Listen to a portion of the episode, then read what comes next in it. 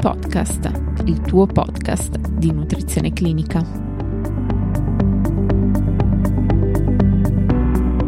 Benvenuti a tutti. Oggi, grazie al contributo della collega, la dottoressa Fiorini Patrizia, dietista, che ha conseguito nel 2020 il Master in Scienze dell'Alimentazione Dietetica Applicata e che attualmente lavora presso l'azienda ospedaliera universitaria integrata di Verona, parleremo della celiachia e in particolare della formazione sul territorio ad opera dei professionisti della nutrizione.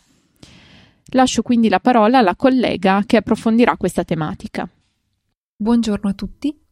Oggi vorrei parlare con voi dei progetti relativi alla formazione degli operatori del settore alimentare in materia di celiachia. Per capire l'importanza di questi progetti è necessario esplorare la dimensione del problema celiachia e per farlo voglio fare riferimento ai dati disponibili raccolti dall'Istituto epidemiologico italiano Epicentro. I dati più recenti indicano che, a livello europeo, la malattia celiaca ha una prevalenza circa dell'1%, dato che si riflette anche nella realtà italiana. In particolare, come emerge dalla relazione annuale al Parlamento sulla celiachia, pubblicata dal Ministero della Salute a marzo 2021, nel 2019 il numero di persone con celiachia nel nostro paese ha raggiunto quota 225.418. Ad oggi l'unica terapia per i pazienti affetti da malattia celiaca è una dieta rigorosa, priva di glutine, basata sulla scelta di alimenti gluten free e sull'attenzione alle potenziali contaminazioni.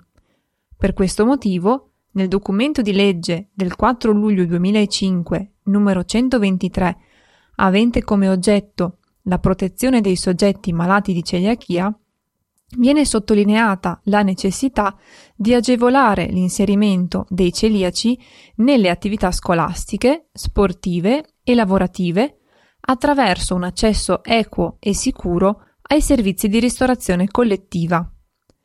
Per garantire la sicurezza del pasto senza glutine erogato tramite la grande distribuzione e la ristorazione, sono in essere ad oggi molteplici indicazioni normative, di cui una delle più importanti è sicuramente il decreto numero 1169 del 2011 dell'Unione Europea, relativo alla fornitura di informazioni sugli alimenti ai consumatori, nel quale si definiscono le modalità per dichiarare l'assenza di glutine in etichetta e si stabilisce l'obbligo di evidenziare, al contrario, la presenza del glutine come allergene.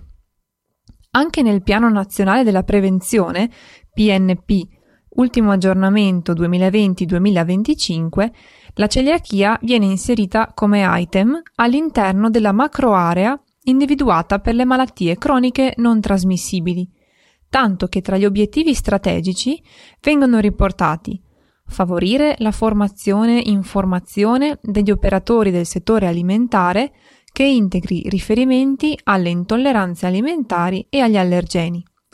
Favorire la formazione di tutti i componenti della ristorazione collettiva scolastica, aziendale, ospedaliera e socioassistenziale, operatori scolastici, sanitari, ditte di ristorazione, ditte di vending, distributori, stakeholder, famiglie, lavoratori, pazienti.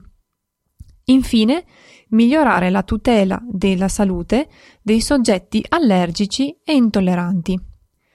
Questo aspetto della macroarea viene poi declinato all'interno di alcuni programmi predefiniti, in particolare scuole che promuovono salute e luoghi di lavoro che promuovono salute. A partire dal PNP, a livello delle singole regioni, vengono redatti i piani regionali della prevenzione, PRP, dove le macroaree individuate a livello nazionale sono declinate definendo un piano d'azione specifico regionale per il raggiungimento degli obiettivi prefissati. A titolo esemplificativo, tra la bibliografia disponibile inserisco il PRP della Regione Veneto e della Regione Emilia-Romagna. A livello locale, l'attuazione della formazione prevista dal PRP è in genere di competenza dell'unità operativa Igiene Alimenti e Nutrizione, UOIAN, all'interno della quale operano dietisti specializzati nella promozione della salute a livello territoriale e nella formazione del personale addetto alla ristorazione. A partire dalla mia esperienza diretta, voglio condividere con voi alcune possibili modalità per implementare la formazione agli operatori del settore alimentare in materia di celiachia. Una prima modalità, attivata in alcune regioni, è sicuramente l'organizzazione di incontri frontali diretti a particolari operatori del settore alimentare, operatori di aziende di ristorazione, operatori scolastici, insegnanti. Con l'avvento della pandemia da Covid-19 è diventata più complessa l'organizzazione in presenza di tali incontri. Per ovviare a questo problema, alcune regioni hanno convertito il corso tradizionale in un corso a distanza tramite web. Gli aspetti caratterizzanti la formazione sono il glutine e la malattia celiaca, la presenza di glutine negli alimenti, le caratteristiche della dieta senza glutine, la normativa vigente circa l'indicazione degli allergeni in etichetta e la definizione del registro allergeni nelle strutture di ristorazione. Infine, la formazione dovrebbe includere una sezione dedicata alle norme igieniche specifiche per la prevenzione delle contaminazioni da glutine, per quanto concerne il personale addetto, il trasporto, ricevimento e stoccaggio delle merci, le zone di lavorazione, le procedure operative di preparazione, la cottura e la somministrazione vendita del prodotto finito. Tali aspetti possono essere affrontati anche in collaborazione con tecnici della prevenzione qualificati presenti all'interno dell'UOIAN. La formazione è obbligatoria per tutti gli operatori che lavorano nella ristorazione di comunità, scuole, RSA, ospedali, ditte di ristorazione. Al termine del corso, sia tradizionale che in FAD, l'operatore viene valutato sulla base dell'apprendimento individuale tramite test di valutazione standardizzati.